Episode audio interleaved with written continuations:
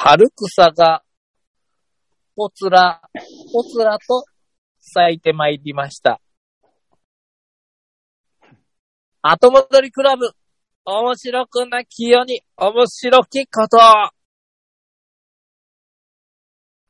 私ためたね、今日。えー、本日はにせんにじゅうにねんさんがつここのか。はい。お、レミオロメンの日じゃないですか。流れる季節のと。懐かしいですね。えー、私が快楽和尚でございます。はい、私がペーターでございます。えー、この番組は、えー、岡山と中国のおじさんふたりが語らう、はい、暴走妄想クソ番組でございます。はい。話す内容はすべてフィクションでございます。はいはい。最近ちょっと言い忘れてましたんで、やっぱね、フィクションということは強調させていただきたい。そうですね。あ、ね、これがノンフィクションだと思われるとまずいですからね。本当ですよね。えー、まさかこんなのがノンフィクションのわけがないと。えー、えー、えー、いうわけで、えー、すでにもうたっぷりと話をさせてもらったわけですけども。そうですね。もうあの、一本取れるぐらいの話を。軽く一本取れるぐらいの話を。なんかもう勝手に収録するわ、矢継ぎ早に中国の写真を送ってくるわ、で。うん。始めさせてくれよ、そっと。いいじゃねえかよ。とおかぶりなんだからいいじゃねえかよ。お前寂しいのかよ、俺は家族が待ってんだからさ。えー、それはだってお前こっちとお前仕事とホテルのお前往復だぞ。いいじゃん、別に。まあそれは仕事だからね。外食とかいっぱい行けていいじゃん。私たち日本ではね、まあ、まだ活動制限みたいなのかかってますから。うん。うん、まああのー、結構中国も一応。そっちないの？あのね。みたいなのないの？うんとね、まあだから一応気をつけろやみたいなのを言うんだけど、今こういる、うん、場所は、なんかその要は、うん、中国ってあの、リス、低リスク区、中リスク区、高リスク区みたいなんで分かれてて、はいはいはい、コロナがよく発生してると高リスク区になったりするんだよね。うん、で、今、わしがおるところは低リスクなのよ。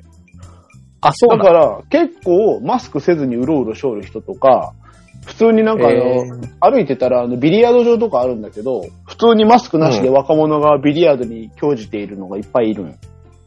うーんだけど、例えば、あの、高リスク区のところにおる人が、低リスク区に行こうとしたら、うん、にしゅうかん隔離しなきゃいけない。うん、国内移動で。もう国が違うような感覚ですか。そうそうそう。で、しかも、えー、でもさ、うん。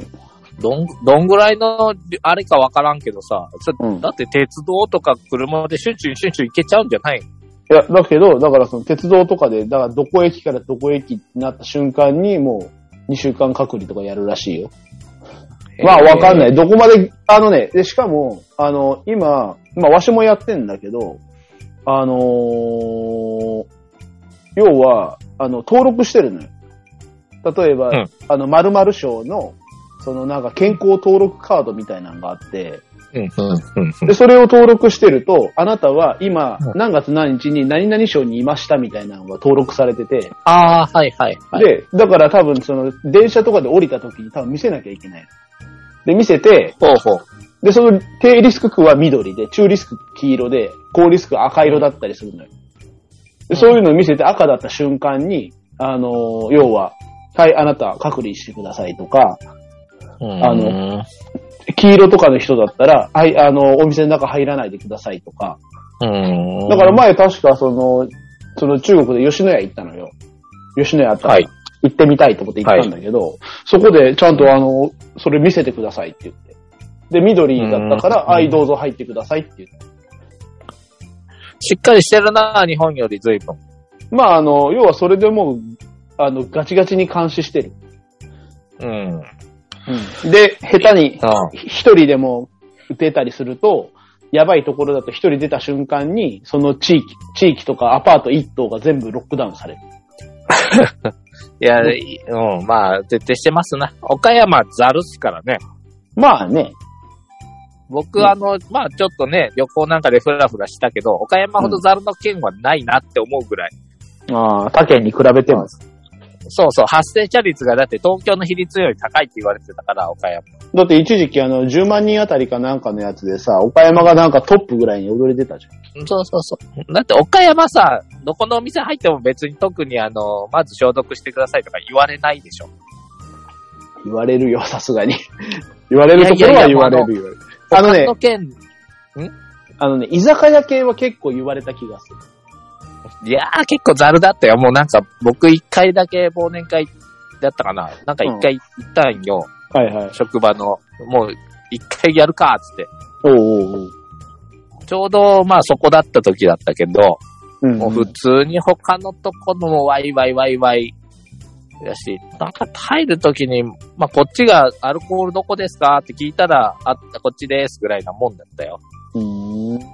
ね、他のお店でもそうで、僕、うん、県外で食事しようかなって思った時は、入った時に、まず最初に店員さんに、まず手洗ってください。まずウォッシュしてください。まず検温してください。まず名前書いてください。みたいなの多かったけど、うん、それに比べたら、岡山県ってもうすこぶるザルだなってずっと思ってた。まあでもあれかもしんないよ。あの、逆かもしんないよ。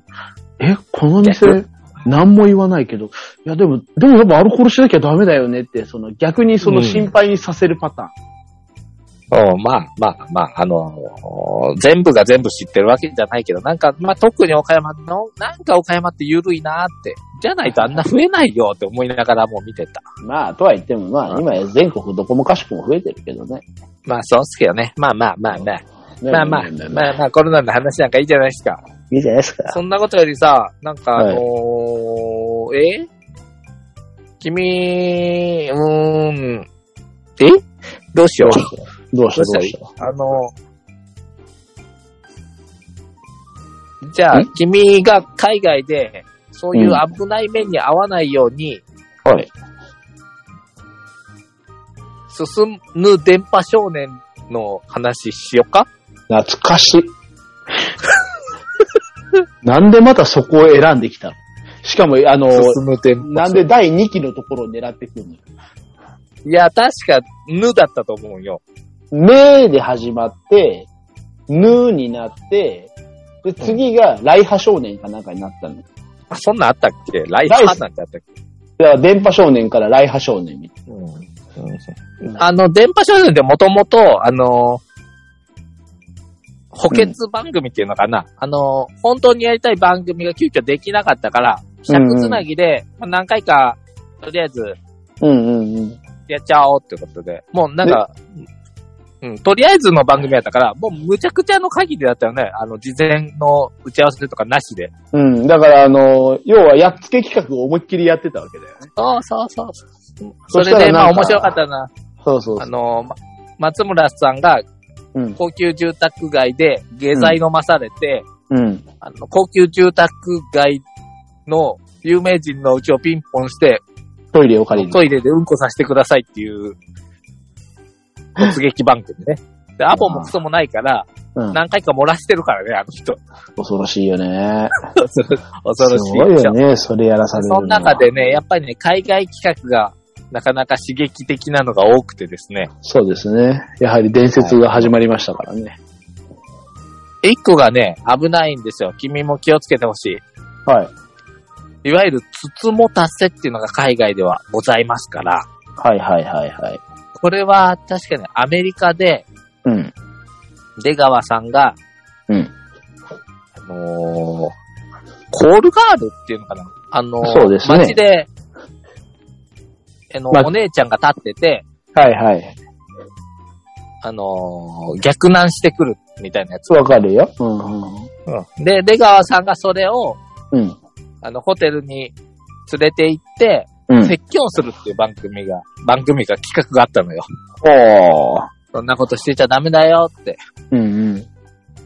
これで、まあ、事件が起こりますんですよね。で、出川さん、出川イングリッシュで、うん。あのー、お姉ちゃんが、どうって誘ってくるから、うん、もう、レッツゴー言ってホテルに連れて行きましたと。うん、はい。で、出川さんはそこで、こう、説教しようと言うんだけど、うんうんうん、先方の女性さんが、うん、あの、お電話をして、はい。みんなで楽しもうっていう。おっと？危ない雰囲気でしょ？危ない雰囲気だね。そうそう、しばらくするとですね。はい。えー、屈強な男子がふたり入ってきて、はいはいはい。有無を言わさずに、出川さんを連れて行くという。で、隣の部屋で待機してたスタッフが間に合わない。うん、ああ、もうバババーって来ちゃって。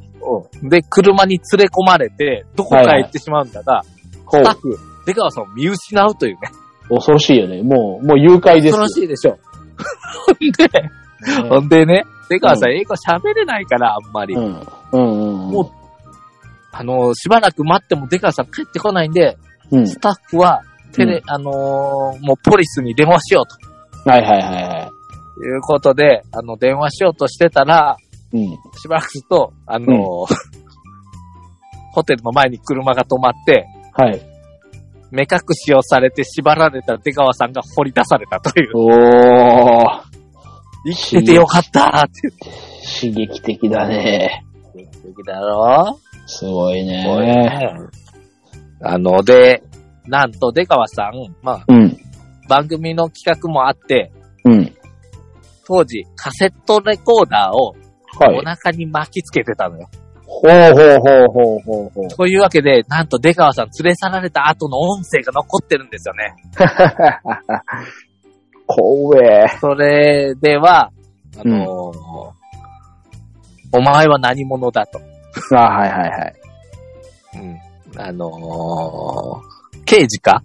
はいはいはいはい、ポリスかって聞かれて、はいはいはいはい、あのー、出川さんは、はい、な, なんかわかんなかったから、うんうん、なんか、I'm ポリスみたいなことを言ったのよ。そうすると、うん、よし殺すと。そうだね。うんうん、よし殺すと、うん。警察だったら殺さないとね。うん、殺す、危ない、殺すと。うん、それで、ノーノーノーノーと言うと、もうこれはジャパニーズ ティーブイ プログラムと言って、おこれ番組かとなって、うん、どういうことだってなって、うん、お前何なんだって言うから、もうコメディアンだと言って、はいはいはいうん、じゃあ違うのかと。で、あの、せあのー、怖い人たちは、うん、もし、このことを喋ったら、うんうん明日殺すって言って、はいはい、もう一回、あの、戻して、目隠ししたまま、ポイって捨てたい、うんうん。ほう。それを、電波少年は全部オンエアしたという、ね。おー、素晴らしいですね。すごいよ、電波少年ね。当時すごいよね。うーん。こんだけじゃないよ。お？出川さんの伝説こんなもんじゃ終わんないよ。終わんないんですか？はい。あなんか、な、出川さん、それ、もう一回や、それで、あと、すぐにまたそれ、同じのやらされてな。かわいそう。で、今度、今度連れ込んで、うん。説教しようかなと思ったら、もう向こうの方が脱ぎ出して、おう。ノーノーノーって言ってたら、なんと、うん。うん、男の人だったっていうのは、ね。おー、すごいね。うん。で、こういうのダメっていうので、もう、帰っちゃったとかね。はいはいはい、相手が。うん、そういう逸話で言うと、やっぱ電波少年では、やっぱり、はい、あの伝説会がありますよ。と言いますと。出川さん、シドニーで、はい、オーストラリアのシドニーで、はい。あのー、いわゆる男色系バー。はいはいはいはい。ゲイバーみたいなところで、はい。コンドームを配るという、ほほー。イベントを、まあ、やったと。はい。で、えっ、ー、と、ね、出川さんがそういうバーに行って、こう、うんうん、あのー、コンドームを配って歩くんですよね。はいはいはい。そうすると、まあ、向こうの人は勘違いをする方もいらっしゃるんですよね。そうですね。まあ、誘ってんのかと。そうだね。配ってくるからね。そうすると、はい、あのー、相変わらず屈強な男子が何人かこう集まってきて、出川さんをがっちりホールドするわけですよ。はいはいはいはい。やる気だと。で、音声、音声だけ聞こえてて、スタッフは外で待機してるんだけど、はいはい、完全に危ない状況に陥るわけです。うん、はいはいはい。で、あの、やめてって出川さん言いたいんだけど、うん、ノーストップノーストップって言って、そうだね。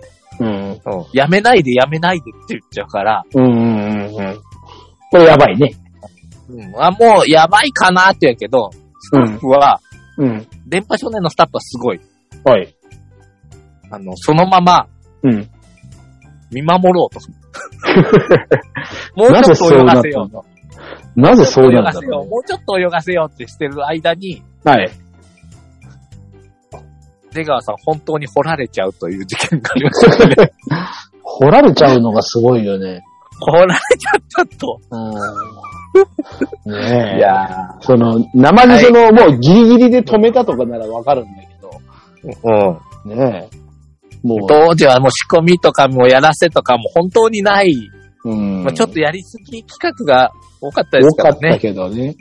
でも多かったからねで終わるようなもんじゃねえと思うんだけどな。ほんとね、楽しい思い出もありますけども、あの、うん、まあでもやっぱ、テレビ番組史上、最高に腹抱えて笑える番組ではあったかなっていう。まあね、その、出川さんには申し訳ないけども。今はもうそんな絶対無理の時代になっちゃったもんね。そうだね、もうさすがにね。うん、まあそういう意味でね、海外のそういう事情危ないから、ペーターさん気をつけてねっていう話をね、うん、あの、ね、カメラが回る前にしてたところですよね。えー、そうですね。はい、まああの、決してあの、ゲイバーにでコンドーム配ったりしないようにするさ。いやいやいや。え、まあ、絶対にすんなよ。危ないから。絶対やめとけよ。うん、絶対やめとけよ。うんうんうん、もうあといっしゅうかんほどだろ。やめとけよ。うんうんうん。うんうんうん。絶対大丈夫やから。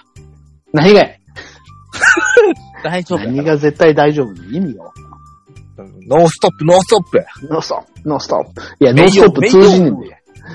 そう、ノーストップ、ね、まあ、通じない。頑張ってください。はいはい、春ですから、頑張ってくださいね。暖かくなってまいりました。はい。はい。まあ、いらんこと言いましたけども。はいはい。この番組はフィクションです。そうですね。決して決して、本当のことなんて一つもありませんので。うん。ほんで、どうしたらいいですか？なんか、いいことありましたか？そちらでは。いいこと、うん、いいことないか。ないね、別に。そしたら、あのー、さ、ほら、僕先週さ、ちょっと喪に服してたじゃない、はい、ちょっとブツブツ言ってたじゃん。そうですね。ちょっとテンション、ね、あの話で、はい、お通夜行って、はい、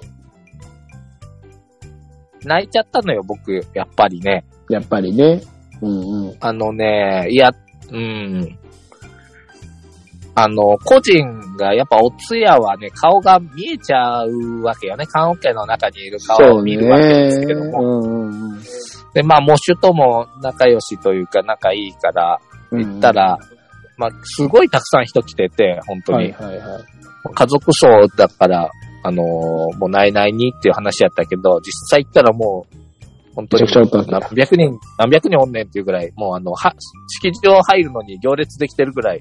あ、そんなに？うん。で、まあ、飛んで、まあ行っても、喪主はね、うん、はっとこう気づいて、うん、来てくれてありがとうねって言って、うんうん、いや、実はもう、がんを患ってて、元気そうやったけど、うんうん、もう土日とかもほとんど伏してて、うんうんあんまりなと、まあ、あの、まあ、喪主はから元気な感じで言ってたけど、うん。なんかね、もう目も赤いしさ。まあ、それはね。まだよんじゅうよんさいやからさ、もう本当にあの、よんじゅうよんか。死に顔、ちょっと見たけど、やっぱ見れなくてもう、うん。ほつほつと涙が出てた。出るって、それは出るよ。うん、ほんでね、まあ、何がすごいってね、この、この夫婦のすごい逸話がいっぱいあるのよ。あ、そうなの？うん。あの、帰ってさ、あの、香典返しみたいなの見たわけですけども。うん、うん、うん。あの、パッと開いたら大体さ、香典返しとかに書いてあることって、うん、まあ、個人は、何、何歳、何々によってちょっともう亡くなって、生前、お世話になりましたと、まあ、場合によっちゃ戒名は何々でとかいう感じで一枚のハガキみたいなのがついてるじゃん。はいはいはい。あの全然違った。こんなの初めてっていう手紙がついてて、はい。こう開いたら、あの、うん、青空の下で駆ける、駆け抜ける嫁みたいな感じでタイトルついとんよ。ほうん。何これ詩と思った。また、一文目で、完全に私の一目惚れでしたって書いてあるのよ。おあの、ちょっとした慣れ初めとか思い出をダーって模試が書いてるのよ。うん、へー。うわ、もうそれ家帰ってパッと開けて嫁の横でパッと開けてこれもらったやつって言って開けた瞬間、うんうん、また泣きそうになって。まあね、それはきっこれはずるいって、これはあかんっつって、ちょっと一回俺閉じて、まず、あの、うん、あの、礼服、こう脱いで、うん、ちょっと気を沈めてから読もうと。うんうん、本当は読み上げたかったけど、俺にかいも読んだら、うん、心が壊れると思って、うん、いっかい読んで捨てたもん。もう、もう見れんと。うん。奥さんよんじゅうよんだけど、旦那さんごじゅうきゅうなんよ。おー。なかなかすごいでしょ。で、これにはね、いろんな逸話があるんですよ。はい。ぜひちょっとその、まあ、個人たちの逸話を聞かせてあげたい。まあまあまあまあ、まあ、あの、言える範囲でいいからね。うん、はい。まあ、その奥様と、まあ、旦那様の、まあ、馴れ初めなんですけども、はい。奥様は、ちょうど、新人として入った時に、その旦那が、うん、まあ、うんある程度の、まあ、経験者としていたわけですよね。うんうんうん、で初めて会った時にはちょうど、うん、あのー、留学生とその奥さんがいて、留学生が中国かモンゴルかから来てて、うんうんうん、旦那さんは最初その奥さん見た時この人も、うん、チベットかなんかの人かなって話しかけちゃったらしいよ。はいはいはい、すごく失礼やなと言われたんやけど、そりゃそうだな。奥さん、なんと、チベットにちょうど留学して帰ってきて、散髪した、はい、そこで散髪したっきりだったんですけど、はいはいはい、なんかそういうのですごいわかるんですかみたいなんで、ちょっと仲良くなったと。それはまた斬新な仲良くなり方やね。ね、旦那さんの技術力みたいなのもすごくて、うん、その時にちょっと、まあ、あのー、すごい人だなって思ったらしいんだけど、うんうん、その後ですね、しばらくするとですね、恒例行事として、まあ、はい、あのー、全支店を集めて、新入生が、うんうんえー、全職員の前で、自己紹介をするっていうイベントがずっとあるわけなんですよ。ほう。でね、うん、えっ、ー、と、まあ、全員の職員で、まあ、何人か新人が前に出させられて、自己紹介するんだけど、はいはいはい、あの、これが、あの、最初の、あの、うん、すごい、古いというか、になってて、うん、普通の自己紹介をするというよりは、うん、各支店が自分とこの新入社員を、どんだけ面白いこと言わせれるかっていう競い合いみたいなのになってる。ああ、ね、そういう風なね、なんか流れがおかしくなるんだよね。うん。だから場所によってはもう一週間仕事せんでええから面白い挨拶考えろっていうところとかもあるくらい。マジか。それは、それはそれでプレッシャーがひどい。そうなんよ。で、それで、その、奥さんは、あの、まあ、先輩だから、ちょっと、はい、やんのやんの言われて、はいはいはい。その、なんか自己紹介の中で、うん、私の憧れている先輩は、うん、その、まあ、将来旦那さんになるの、何々さんですって言っちゃったらしい。まあ、言わせられたらしいよ。で、はいはいはいはい、先輩らはそれで遊んでたと言ったら悪いんだけど。まあまあ、からかってたというか、まあうん。そうそうそう、旦那さんをからかう気持ちで言ってたね。うんうんうん。あの、はは、みたいな。そしたらね、いや、笑、笑いが一切なかったと。でもう、それ辛いな。静まり返ったと、会場がで。そんな経緯があって、で、うん、旦那さんは、もうなんか、あいつら俺を笑い物にしやがってみたいで、ちょっと見返してやるみたいな感じで、本当にアプローチして、あの、ほんで、まあ、うん、責任を取るという形じゃないけど、うん、まあまあもう、知らない間に結婚しちゃってね。すごいね、それを。でもそれでもやっぱ二人はね、うん、すごくうまくいってたよ。そう思うよ。やっぱじゅうごも年が離れてたし。へー。さらにね、何がすごいってね、はい、これ何がすごいってね、うん、ペーターさん聞いてくださいよ。どうした?旦那さんね、うん、既婚者だったのを別れて行ったからね。それはやばいね。それはちょっとやばいね。ちょっとだからこの二人の馴れ初め的なのはまあちょっとした伝説的なエピソードもあったわけですよね。うん、それは伝説なるわ。うん、ね、面白い。まああの周りがもてはやしたような気もするし、まあそれに流されただか、うん、責任取っただかようわからんけども。ようわからんけど。なれそめはようわからんけど、まあ二人は幸せそうでしたよ。うん、僕はプライベートでもなんとかあったことあるけど。うんうん。うんうん、そんな二人だったから、より一層ね、こう。涙がちょちょぎれるね、それは。ぽつらぽつらとね、うん、思ったわけなんですよ。ええー。ね、そういう理由でもいいよね。幸せだったなと思ってます、うん。そうですね。うん。うん。うん。では、恒例の。はい。教えてペーター先生のコーナーです。はい、どうぞ。いいですか?最近ね、あのー、下の子がいろんな疑問を持ってきてまして、はあ、ちょっと面白いんで、ちょっと、まあ、今日、まあ、二つ三つ時間の許す限り、やっぱペーター先生の博識ぶりを披露してもらおうかな、と思います。うん、案外でももう時間ないけどね。はい。君に筒を持たせてあげましょう。筒を持たすんじゃねえよ。筒を持たすんじゃねえよ。筒持たせ。えー、最近あのー、まあ、よんさいになりました娘が、寝る際になると突然発狂したように不思議な疑問を呈してくるわけですけども。発狂したように言うんじゃない。うん。ねえ、ねえねえ、どうして、ねえ、どうして、うん、虎には、うん、耳があるの?おー虎には耳があるの?これはなかなか。びっくりしましたよ。だって虎って言ったら他の特徴が目にもっとあるだろうって思うんだけど、うん、なぜ耳があるのかと聞いてきたんですよ。それはなかなかあれだね。教えてください。そうだね。なぜ虎には耳があるのか。そうなんですよ。おー。おーこの切り口俺好きなんよ。そうそう、その切り口はね、鈍く、鈍く私を切りつけるよ。鈍いね、やっぱり、ね、君も擦れちゃったね。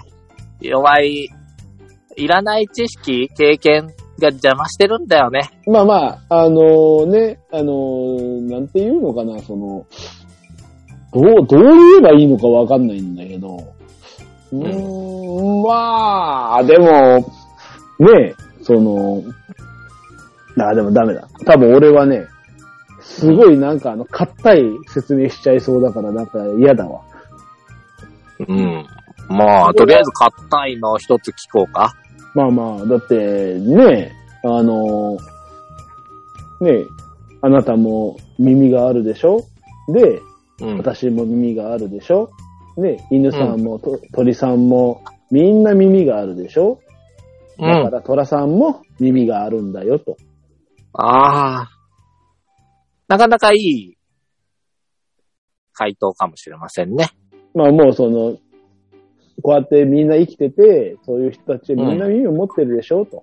でもね、それ言うとね、うん、じゃああのー、例えば、耳が聞こえないとか言われるし、魚もまあ、あるらしいけどさ、あるらしいね。内耳ってのあるね。うん。だけど、なんかそれじゃなんか違うんよな。うん。ただ耳という形状のものはついてないけど、なんか魚って人間より耳いいらしいからね。うん、と, というか多分だけど、はい、生物界の中においても動物の中でも人間は耳悪い方やと思うけどね。うん、ああ、まあ特にあれさ、うん、あの耳ちっちゃいしね。まあ、象ほどじゃないけど。まあまあ、でも象、あの、よくさ、ウサギとかあんなんもさ、その、遠くの耳を、音を、なんかこう、聞くためにあの、ピンと立ってて、あの、耳がくるくるくるくる向きを変えるじゃん。うん。うん。ああ、はいはい。うん。だからやっぱりそういう。あ、それ近い、あの、それね、あの、息子と同じような答え言ってるわ。ほう。息子くんにも、これちょっと面白いから聞いたんよ。うん、で、なんで虎って耳あるのって聞いたら、はい。あのー、答えました。はい。え、他の生き物みんな耳あるから、虎もあるんだよ。うんうんうんうん。うん、かわいそうじゃん、なかったら、って言ってた。いやー、こういうの好きなんだよ、ね。いい答えだと思うよ、そういうのは。大事。みんなあるから、虎もあるんだよ。うんそうだよ。だって、トラさんだけなかったら、ね、トラさんかわいそうじゃん。もう、ほんとにね、法一だよね。法一なんでないんだ。うん。うん。なんか、あとは洒落た答えとかあるんかい？いや、もう、わし多分洒落た答えはできないと思うけど。え？まあ、まあ、トラさんは、例えば、その、うん、ね、まあ、あまりその、ちっちゃい子に言っていいのかわかんないけど、こう他の動物を、うん、戦ったりするわけですよ。はいはい。だから戦ったりするのに耳が聞こえ、うん、耳がなかったら音が聞こえないでしょと。うんうん。それじゃあ戦えないから耳があるんだよと。うーん。まあ何何でも言えるやつよ。なんで牙があるのって言ったら戦うためだよって言えるし、なんで爪がついのついてんのって言ったら戦うためだよって言えちゃうんだけど。うん、なんか赤ずきんちゃんみたいになってんじゃん。そうそうそうそうそう。ああ、まあ、狼の、それですな。はい。狼が、あ、うん、赤ずきんちゃんやな。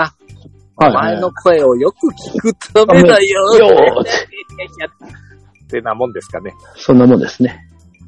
ありがとうございます。はい。だいに問。だいに問ですか、はい、どうぞ。なんで、うん、なんで、うん、虹を見ると人は喜ぶの？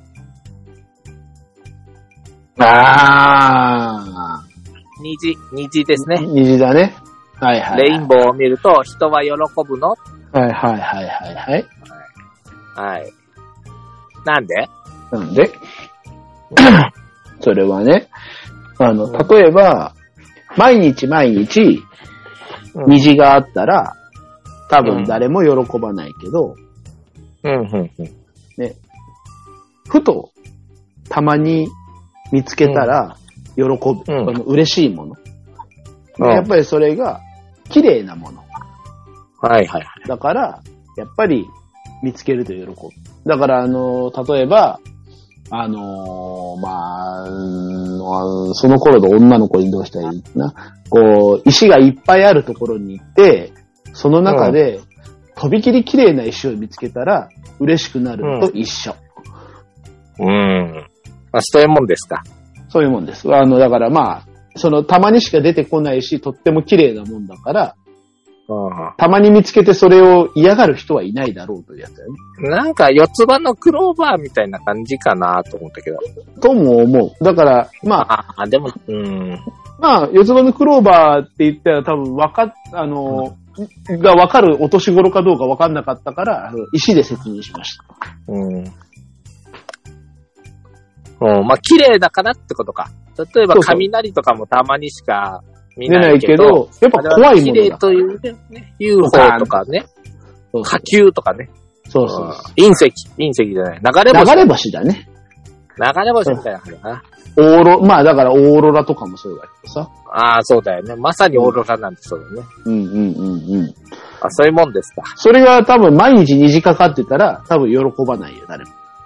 なるほど。月なんかも案外綺麗なんだけどな。だけだからやっぱり多分その満月みたいにたまに、うん、ああなるほど。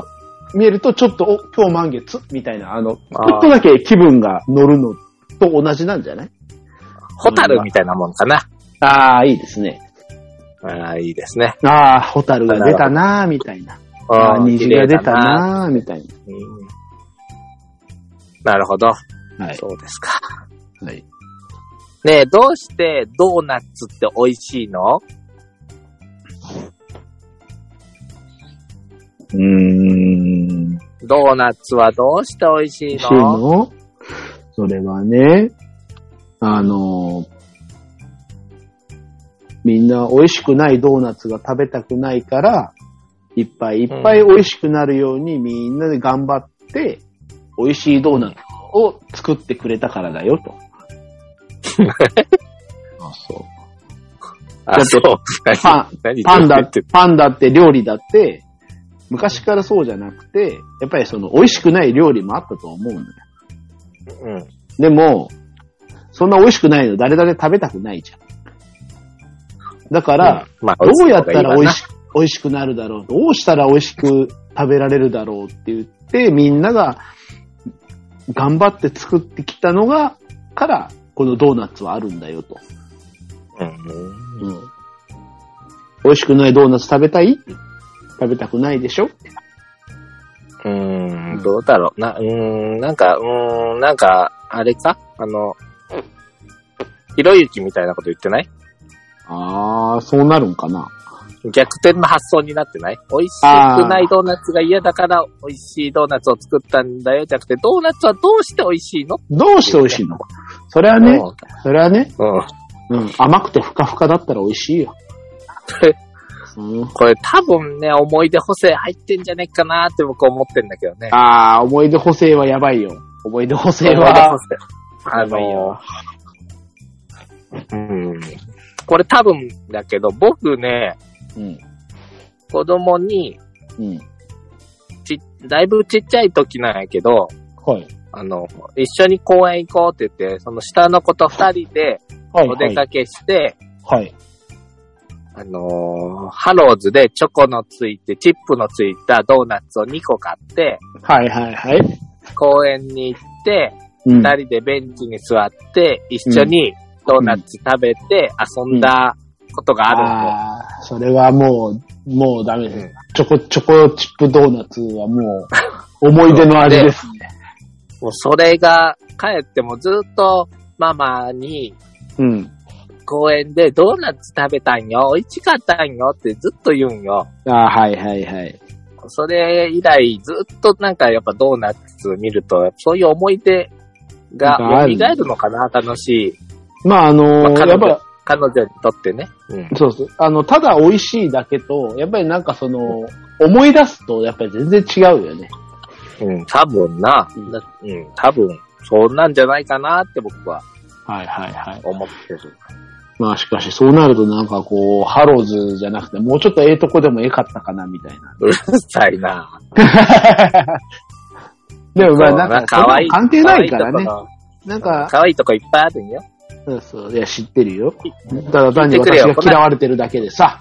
そうそうそう。もうあの、基本、ペーターさん、うん、もうすごい生理的に受け付けないらしいから。おー、素晴らしいね。そうそう。ちょっと、ペーター君の声が聞こえると、うん、今日いるのいるのって言って。おー、素晴らしいね。今日、教育されてるね。いや、俺、教育してないよ、俺、何にも。ほんとか俺、別に何もしてねえよ。うん、な、なんか何もしてないのに嫌われとるなと思って。うん。まあだからやっぱり生理的に受け付けないんだろうね。虹の反対みたいなやつ。ねえ、どうしてペーターは、なんか生理的に受け付けないの？ペーターを見ると嫌な気持ちになるのみたいな。辛いわ。辛いわ。辛い。はいはい。君んとこの娘さんは僕のことそんな嫌ってないんじゃないかと思ってるけどね。若干怖がってると思うよ。そう？こないだ一緒に遊ぶって言ってって言われてなかった？だっけ？言ってたよな、なんか、ボールプールとかで一緒に遊んでるときに。言ってたわな。あの後はなんか、うん、あの、なんかギャン泣きしてたのしか覚えてないからさ。あ、そうかね。うん。まあまあいろいろありますけども。はいはいはい。はい。こんなこと、こんな感じで今日は。はい。はい。え、もう、もう来週帰ってくる？ん？ じゅうしち に帰ってくるの？予定ではね。来週ぐらいに帰ってこれたらいいなという予定でございます。あ、そうなん。ほな、もしかしたら、ただ隔離がいっしゅうかんぐらいあるのかな？一応日本でもいっしゅうかんの隔離だね。あはじゃあまあ次もまたオンラインになるけど、次はもしかすると日本オンラインになって、再来週、次次回はやっと、やっと久々の、出ますかな。ああ。かもしれません。まあわかんない。まだわかんないけどね。音質が悪いからな。ちょっとまあ。そうね。困ってるけど、まあいいやと思って、はいはい、誰が聞くわけじゃなし。うん、はい、終わりますね。はい。はい。というわけで皆様最後まで聞いていただきありがとうございました。えー、ホームページ、えー、ツイッターやっております。後戻りクラブで検索するか、快楽王将で検索してください。というわけで。快楽王将ってなんか出てくるのかな？知らんね。まあ、ツイッターをやっていますみたいに出てくるかもしれないね。うん、まあツイッターも別に見なくていいよ、つってなもんね。うん、まあ別にな。はい。はい。じゃあ、快楽王将でツイートすんなやって話やけども。なんかまあ、プライベートを若干楽しんでるところでございます。そうですね。普通の、うん、名前、普通の、もう名前変えるか。あるおっさんのや。もうそれでもいいんじゃないの？わざわざひ、紐付けする理由がないんだったら、ね。でもそしたらあれだよ、後戻りクラブのあの、紹介できなくなるよ、ツイッターで。ねえ、それもいらんかな。まあな。誰が見るわけでもないし。誰が見るわけでもない。うん、何や、何のためにやってんだろうね、これね。まあよく問われるやつですよ。そうですね。なんかわからんけど、僕は将来自分で聞き直すんかなとは思ってる。俺多分、もうさ、その、例えばさ、うん、数回やったとかだったらさ、わかるけどさ、うん、もう何百回とやってるとさ、聞き直す気力も起きねえみたいな。ああ、あのー、まあ、僕長距離ドライブ行った時とかに、いち、にねんまえのを聞いたりするのよ。ああ、ほんで、まあ、君もそう、一回、一回合わせたいんやけど、はい。これ、後戻りクラブわだちって番組なんよ。はいはいはい。あ、面白くなきように面白きことをわだち。わだち、そうですね。これ、なんかニュアンス的には、はい。例えばやけど、例えば壮大な夢を語るとしたら、はいはい。じゅうねんごの今日、はい。じゅうねんまえのこの放送を聞いて、うん。それについて話し合うっていうのもいいと思うわけよ。あー、面白そうだね。後戻りできるわけですよ。だからじゅうねんご僕たちは自分の話を聞いてどう思うかって。そうだね。こうやって、あの頃は、そういえば中国行っとったなー、みたいな。そうなー、下の子が、まだこんなちっちゃい頃かー、なんて。みたいな。そう、わだちを踏んで歩けるじゃないっすか、もう一回。そうだね。じゅうねんごかー。俺じゅうねんごにこの、じゅうねんまえの自分のこの、だら、だらけた喋り聞くと多分思うんだろうなー。多分変わってねえだろうな、うん、も、もっとだらけてんだろうかよ。多分ね。思ったりするかもね。自分、そうだね、自分、なんて言うんだかな。過去の自分を見れ、見聞きできるって、なかなか面白いもんになるんじゃないかなと思って、取りためてるって感じかな。うんね、それが大体さ、普通の人はさ、ホームビデオとかさ、そうじゃん？うん。なんでこのおっさん二人のラジオなんだろうね。やっぱり、ホームビデオとかじゃなくて、話って、はいはいはい、その、まあ、僕一人喋りとかじゃないわけで、はいはい。予期せぬ変化が生まれたりするし、そうだね。と思ってるんですよ。そうだね。うなぎが、うなぎがパクパクする動画を送ってくるやつがおるしな。はい。はい。そんなこんなでございます。案外動いてた。はい、案外動いてて、わしらも焦ったからね、あれ。うん、はい。まあ、深い意味など考えてたら、生きる理由さえ分かんなくなるから、いいんじゃねえですか。うん。あんまりね。なんで生きてんのって。深く考えて生きてんの、うん、何のため生きてんだよ。何のためうなぎ食ったの。え、美味しいものを食べるためだね。というわけで、今日も最後まで聞いていただき誠にありがとうございました。えー、じゅうねんご我々はこれを耳することができるかどうか、えー、よければじゅうねんごまでお聞きいただければ幸いでございます。はい。それでは皆様、さよなら。さよなら。